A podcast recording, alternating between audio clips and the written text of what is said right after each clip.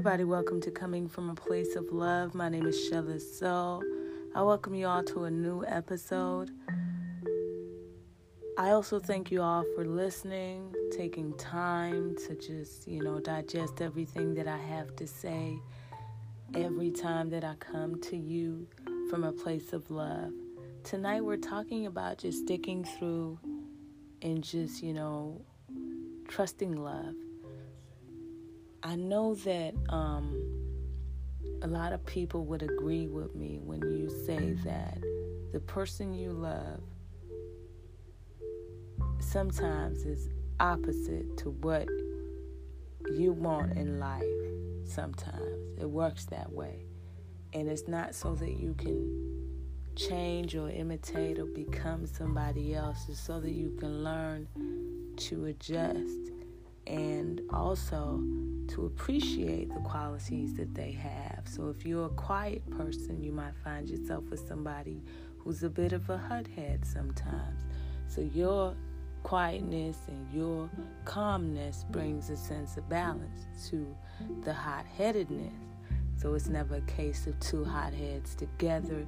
Um, one person kind of is, you know, sort of um, calm and brings that maturity to the relationship while another person is sort of like you know sporadic and can you know bring authority and just strength. So it's a mix of just two people who have you know a wonderful relationship. And the best thing about it is you discover yourselves. And it, unless you give time unless you actually make time to find out what's good with love and talk to love and play with love and laugh with love, it would always seem far away from you, but it's really close by. Um, I know sometimes we think that maybe love is the way somebody um, is there for us in physical ways, but we, we, we ignore the emotional ways and the supportive things that they do. Um, sometimes, you know, because we can't be in close proximity at this time, you might take for granted the fact that you have somebody who's willing to be with you and ride with you through the storm, you know.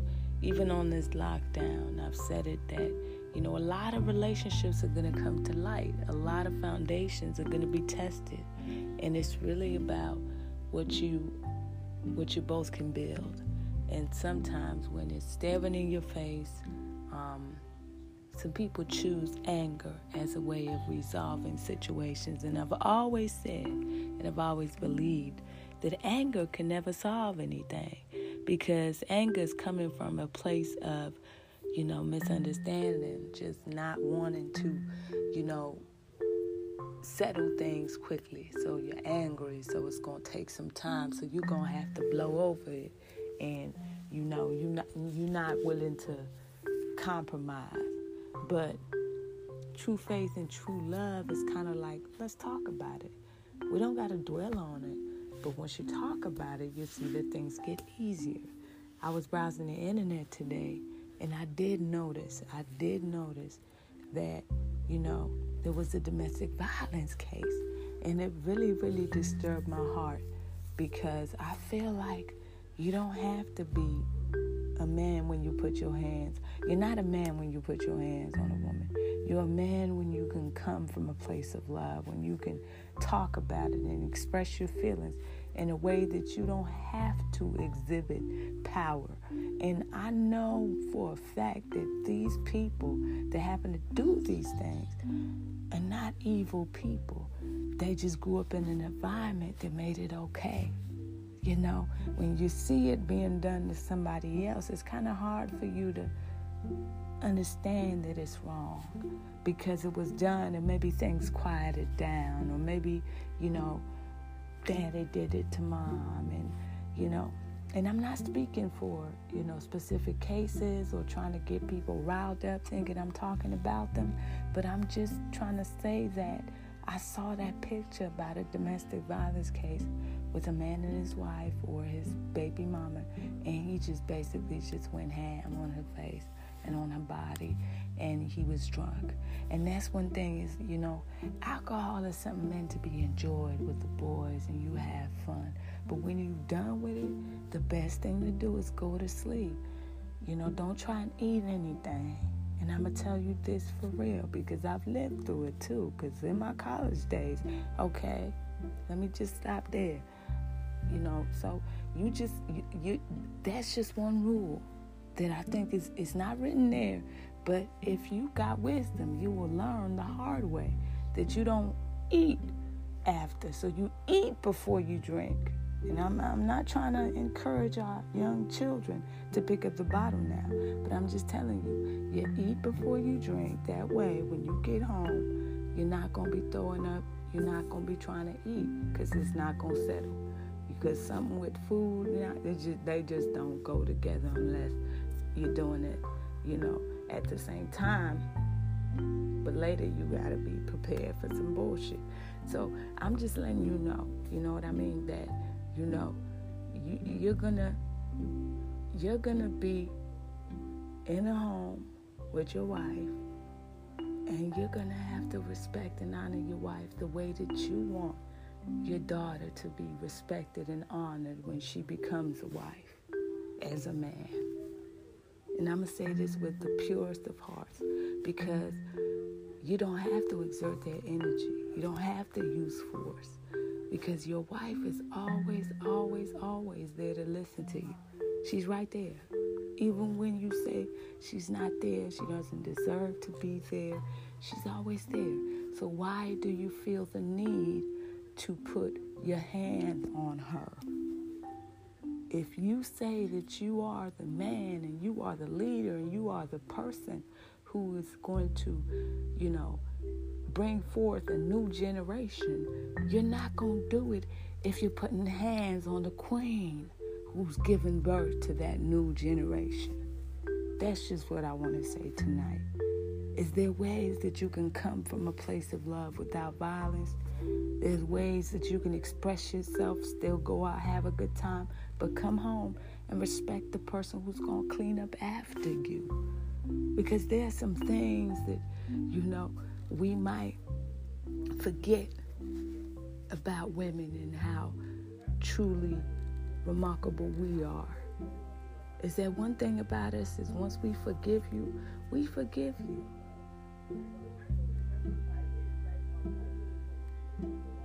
And for the women too, is when you see a man being vulnerable and he's in a state of drunkenness, that is not the time for you to assert your own dominance too. Because we women too, we know how we can say things. But at the same time, if he's drunk, girl, get up out of there.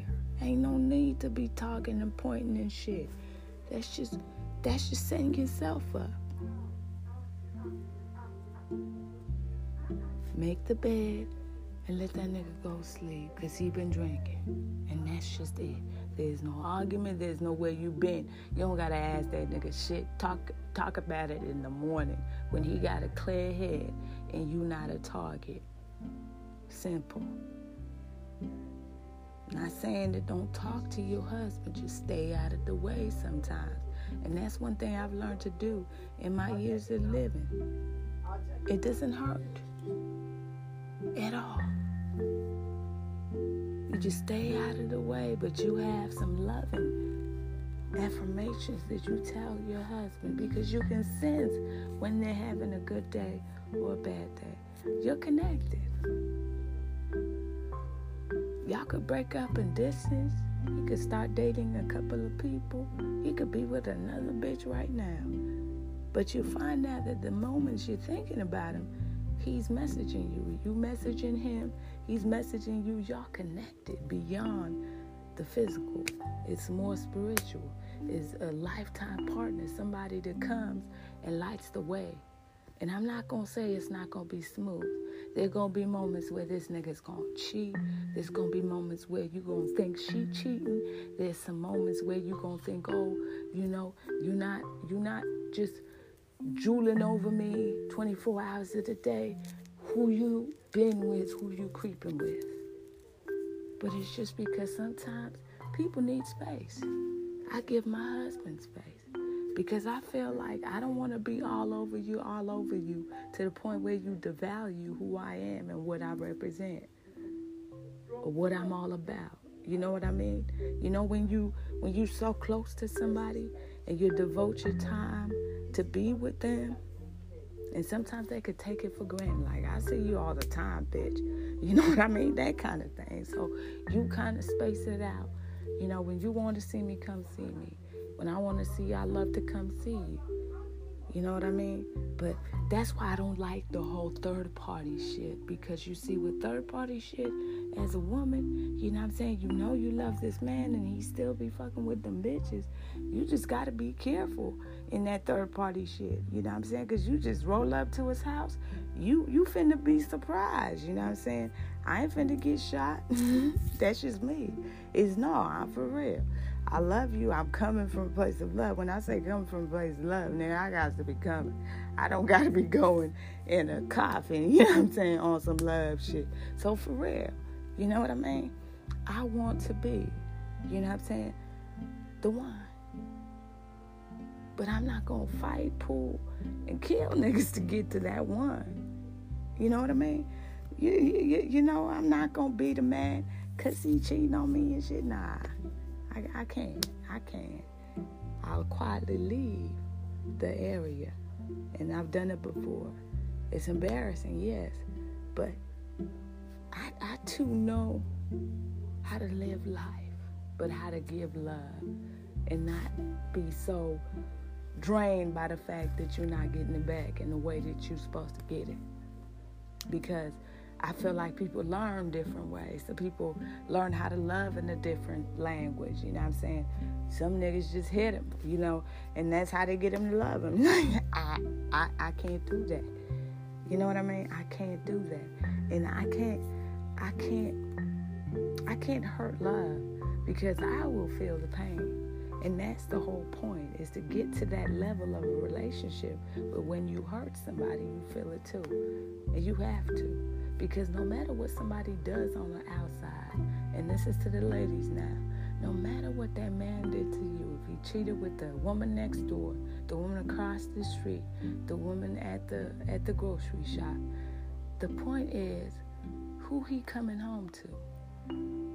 Who is still priority? Who does he love?